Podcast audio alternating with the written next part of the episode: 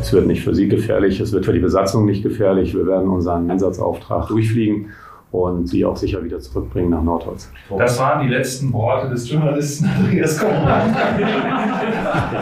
nee, waren sie doch nicht, die letzten Worte des Journalisten Krobock, aber ich muss schon zugeben, ich habe ein unfassbar spannendes Abenteuer erlebt, auf das ich Sie jetzt mitnehme. Ich war als erster deutscher Journalist mit den Marinefliegern der Bundeswehr auf U-Boot-Suche. Wir werden morgen in der Ostsee fliegen, an einem Assurance Measure Flug im Auftrag der NATO teilnehmen und das Seegebiet aufklären. Aber es kann natürlich auch sein, dass Sie auch auf U-Boote treffen. Das werden Sie mir dann hoffentlich morgen nach dem Flug berichten.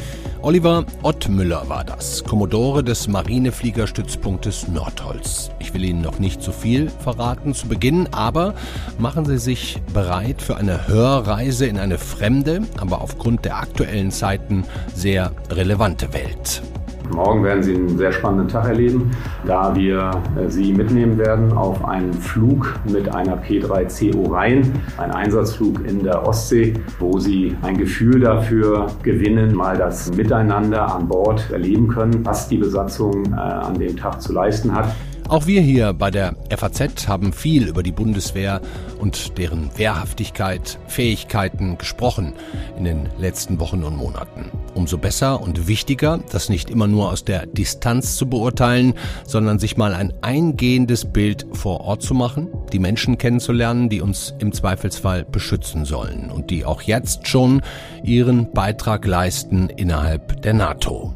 Herzlich willkommen also bei Teil 1 dieses Blicks in die Innereien der Bundeswehr. Sie hören, natürlich wissen Sie das, aber ich sage den Namen so gerne, den FAZ-Podcast für Deutschland. Heute ist Mittwoch, der 3. August. Ich bin Andreas Krobock, mitgeholfen hat Laura Ostober.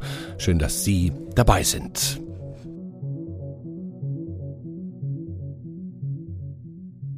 Bundeswehr soll Zuversicht ausstrahlen, dass sie in der Lage sind, ihren Auftrag zu erfüllen, um eben Ungemach von ihrem Land abzuhalten. Insofern stelle ich mir natürlich ein äh, besonders wehrhaftes, leistungsfähiges Bild vor, das glaubhaft abschrecken kann, um dann den Fall, den wir alle nicht haben wollen, auch tatsächlich verhindern zu können. Den Fall, den wir alle nicht haben wollen, verhindern können. Das sagt der Kommandeur der Marineflieger in Nordholz, Thorsten Bobzin. Aber von Anfang an jetzt. Meine Kollegen Lorenz Hemiker, Lukas Bäumel und ich kommen mittags vor dem Einsatzflug im hohen Norden an. Da ist mein Büro. Hier? Ja, in diesem Bau. Ah ja. Mit Lorenz ist es nicht die erste Tour, die wir militärisch zusammen machen. Für uns ist das ja jetzt die dritte Tour zusammen. Wir waren ja schon zusammen auf einem Flugzeugträger im Persischen Golf im Kriegseinsatz gegen Daesh und wir waren auch schon im Schwarzen Meer auf einem Manöver der NATO. Nordholz liegt an der Wurster Nordseeküste. Mit Würsten hat das zwar wenig zu tun, aber es befindet sich auf halbem Weg zwischen Bremerhaven und Cuxhaven. In Nordholz befindet sich der größte deutsche Marinefliegerstützpunkt. 2300 Soldaten etwa. Normalerweise Sperrgebiet für die Öffentlichkeit. Der erste Gedanke ist, glaube ich, von Dezember letzten Jahres und bisher ist noch keiner auf so einem Flug mitgeflogen. Das erste Mal und ich denke mal, das wird es auch demnächst nicht geben. Das ist Volker, Presseoffizier der Bundeswehr, der uns die kommenden beiden Tage begleiten wird. Neun Monate lang haben wir gebraucht, um das Go für diese Embedded Tour zu bekommen. Entsprechend happy sind wir, als wir mittags tatsächlich in der Kaserne ankommen. Unsere Pässe gegen Einlasskarten tauschen und zum ersten Gespräch und Kennenlernen direkt den Kommandanten der Einheit treffen, Thorsten Bobzin.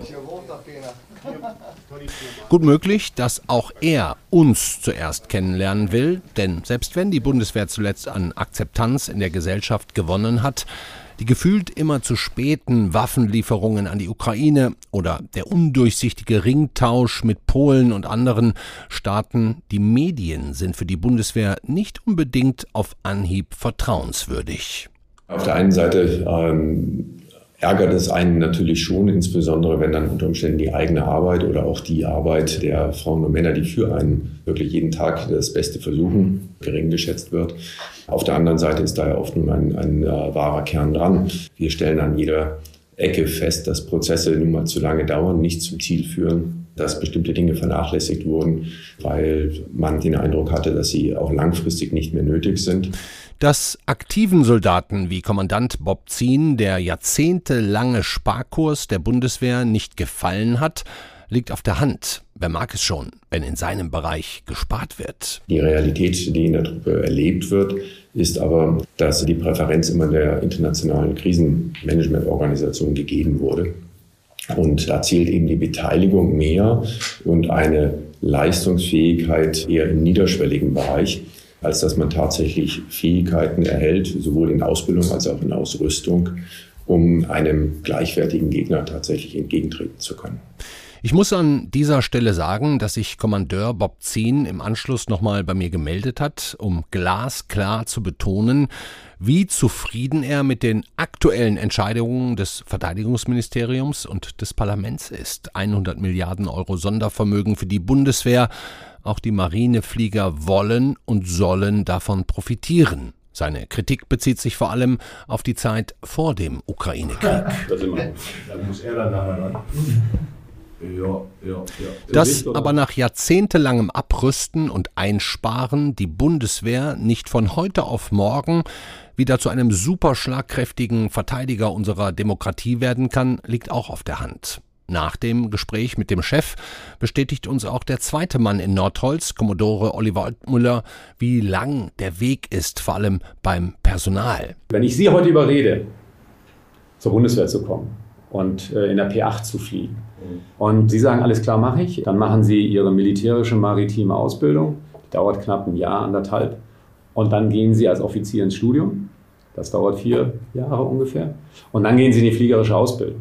Also wenn ich heute jemanden werbe, habe ich ihn dann fünf, sechs, sieben Jahre später im Cockpit.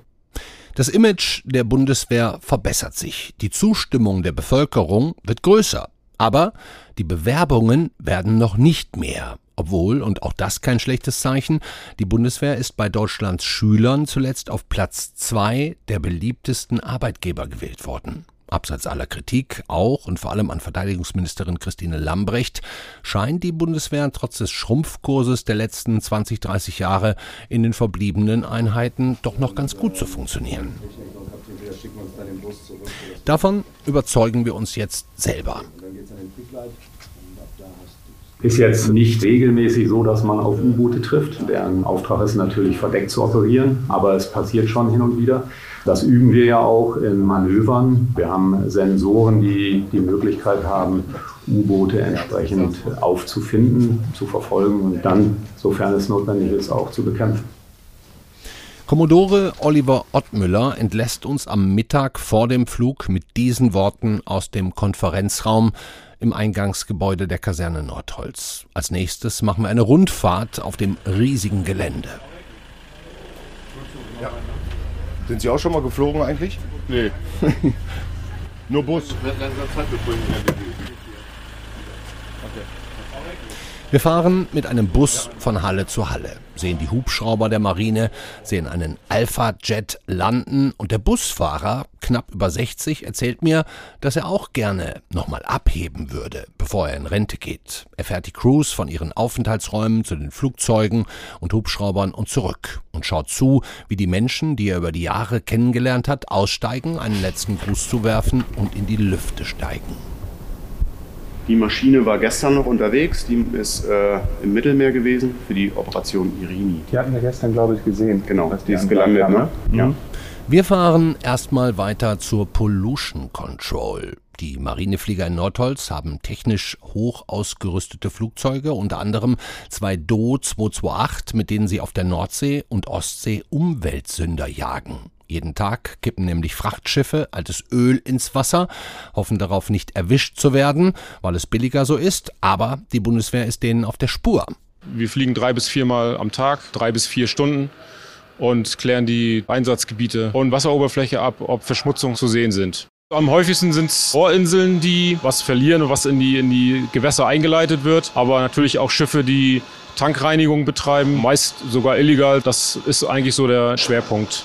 Operator Feig erklärt uns die Maschine. Kurzer Einschub an genau dieser Stelle. Ich werde alle Bundeswehrsoldaten auf der Tour nur mit Vornamen und Rang nennen. Persönlichkeitsschutz geht tatsächlich nicht anders. Wir waren eher positiv überrascht, wie viele Soldaten ehrlich, reflektiert und ohne Scheu mit uns reden.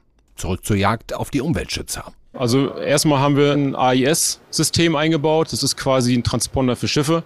Das heißt, wir können so schon mal checken, welches Schiff das gewesen sein könnte. Ansonsten machen wir es so, dass wir diese Spur erstmal aufnehmen, fliegen diese Verschmutzung ab und nehmen dann mit unseren Sensoren die Verschmutzung auf, haben parallel aber auch unsere Kamera laufen, die sowohl Infrarot als auch Weitbereich, Nahbereich aufnimmt. Feig erzählt uns, dass sie von zehn Umweltsündern im Schnitt ein bis zwei erwischen. Das Flugzeug hat ein Seitensichtradar, mit dem die Oberfläche abgescannt wird. Wenn die Wasseroberfläche glatt ist, nicht wellig wie normal, dann kommt kein Signal zurück. Das kann dann Mineralöl sein, aber auch Algen, Chemikalien oder seltene natürliche Phänomene. Wir fahren weiter. Boah, ich glaube, die Bildgewaltigkeit wird sich von selbst erledigen. Ja. Die Maschine mit dem Charme 70er Jahre spricht für sich, denke ich. Ich hoffe, dass es Dämmerung ist. Wenn das Flugzeug auch noch leuchtet, dann sollte das äh, Selbstläufer sein. Unser FAZ-Fotograf Lukas ist jetzt schon voll in Action. Wann hat man schon mal die Gelegenheit, so viele seltene Einblicke zu bekommen? Wir fahren jetzt zur Werft. Lassen Sie sich nicht verunsichern. Normalerweise heißen ja Flugzeughallen Hangar, aber bei der Marine ist es anders. Auch die Piloten nennen sich da Fregattenkapitäne. Das da hinten ist dann unser Flieger. Der steht jetzt hier ein bisschen separat, weil der aufpositioniert ist mit Selbstschutzanlage. Und diese Selbstschutzanlage, wenn die aus Versehen auslösen sollte, möchte man natürlich nicht, dass sie irgendwo in der Nähe von Treibstofflagern, hinter uns zum Beispiel, oder Personal ist. Und deswegen äh, steht der Flieger da so ein bisschen separat. Unsere Maschine, mit der wir morgen auf siebenstündigen Missionsflug über die Ostsee gehen, U-Boote aufspüren wollen, Schiffe identifizieren, nah ran auch an den russischen Hafen Kaliningrad, die können wir noch nicht besichtigen. Aber in der Werft sehen wir einen ähnlichen Typ, nein, den gleichen Typ, ebenfalls eine Orion P3C. Zu den Dimensionen erstmal nur, wie gesagt, 30 mal 30 Meter ungefähr, vier Triebwerke mit jeweils 4600 PS sind Turbinentriebwerke, so ein klassischer Aufbau aus dem Kalten Krieg. Hintergrund ist einfach der, dass die, die Effizienz von den Propellertriebwerken in den Höhen, in denen wir operieren, also eher im niedrigeren Bereich, dass es deutlich kraftstoffsparender ist. Eine Propellermaschine, Turboprop. Fregattenkapitän Daniel, selber Pilot, auf unserem Flug aber vor allem unsere Begleiter, erklärt uns die Maschine gebaut von Lockheed, amerikanisches Fabrikat, bis unter das Dach voll mit Software und Technik und robust, was die Hülle angeht. Also das ist sehr stabil. Die Amerikaner fliegen das unter anderem auch äh, in, die, in die Hurricanes rein, machen da Hurricane Hunting mit. Schon mal einigermaßen beruhigend. Ein stabiles, unkaputtbares Flugzeug. Von außen sieht es gar nicht äh, aus wie ein hoch aufgerüstetes Waffensystem, das es ja ist, sondern wie ein mittelgroßer Passagierflieger mit Propellern und komischen Verformungen an vielen Stellen. Was ist das Empfindlichste an diesen Fliegern? Naja, die Triebwerke tatsächlich. Aber die sind eigentlich relativ gut geschützt. Also die Einlässe, wenn man jetzt hergeht und sagt, da fliegt mal ein Vogel rein, äh, der muss halt auch erstmal an dem großen Drehkreis vorbei und die Triebwerke sind auch äh, äh, getestet, dass sie halt auch das eine oder andere an, an Vögeln abkönnen, wenn da mal eins rein, wenn da mal einer reinfliegen sollte. Die Propeller haben mehrere Vorteile. Weniger Treibstoff nötig, gute Reaktionsfähigkeit, höhere Sicherheit, wenn man in nur 30 Metern Höhe über die Wasseroberfläche fliegt. Um so ein U-Boot zu detektieren, einmal kann man damit nur ein Mikrofon ins Wasser halten und kann hören, ob da ein U-Boot langfährt. Und das zweite ist, das ist so dass der Klassiker wie bei Jagd auf Roter Oktober, Vasili gibt mir einen Ping. Das ist, sind Bojen, die können aktiv strahlen. Also die machen einmal einen Ping, trifft es auf einen, auf einen Gegenstand, kommt zurück und dann, dadurch hat man die Entfernung zu dem entsprechenden Unterwasserkontakt. Die Orion P3C hat ein ausgeklügeltes Suchsystem. Es gibt Bojen, die ins Wasser geworfen werden und verschiedene Funktionen haben. Dazu kommen wir noch morgen auf dem Flug. So viel kann ich schon verraten. Wir kommen auch relativ schnell in eine erste Situation, in der wir ein russisches U-Boot unter uns vermuten. An Bord sind unzählige Instrumente, mit denen die Crew den Über- und Unterwasserraum abscannt. Haben wir einmal hier drinnen ein Radar, was speziell für das Überwasserlagebild gemacht ist und auch zum U-Boot suchen. Ein U-Boot muss ja gegebenenfalls irgendwann mal einen Schnorchel oder ein Periskop ausstrecken. Das können wir damit finden. Radar, Sonar, hochauflösende Kameras, Bojen, die verschiedene Daten übertragen, Wasserlautstärke, Temperatur, alles Hinweise darauf, wo sich ein U-Boot verstecken könnte und sollte im Falle eines Falles im Kriegszustand es nötig werden, auch zu schießen. Die Orion kann Torpedos abfeuern, die ein U-Boot, das einmal geortet ist, kaum verfehlen werden. Wie sehr wir bewaffnet sein werden morgen, darüber darf ich nicht sprechen. Wir müssen an vielen Stellen aufpassen, auch unser Fotograf, dass wir nicht aus Versehen oder Unwissen Geheimnisse verraten. Das ist bei einem Tag vorher nicht auswendig hinten mit Rauschen weiß. Aber hinten aber hinten funktioniert Hinten manuell funktioniert Ja. ja. Ist ja was drauf, was man nicht sehen soll?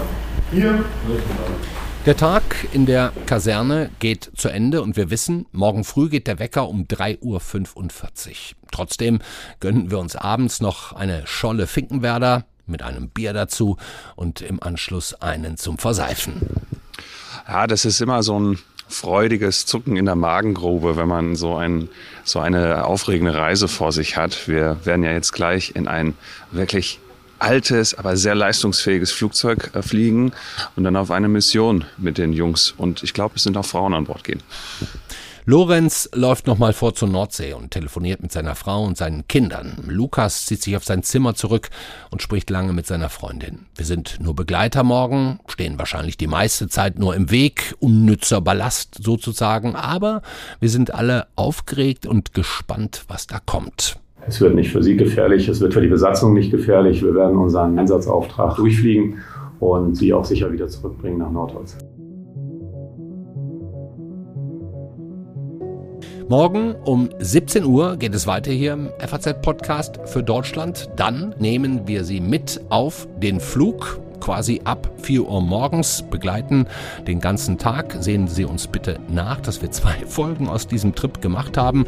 Haben wir nicht gemacht, um Sie auf die Folter zu spannen, sondern weil es einfach so unfassbar viel Material war und weil wir einfach auch im Akkord arbeiten, gerade um das hintereinander fertig zu bekommen. Also ich hoffe, es hat Ihnen heute schon viel Spaß gemacht. Für mich waren die Eindrücke wirklich unglaublich.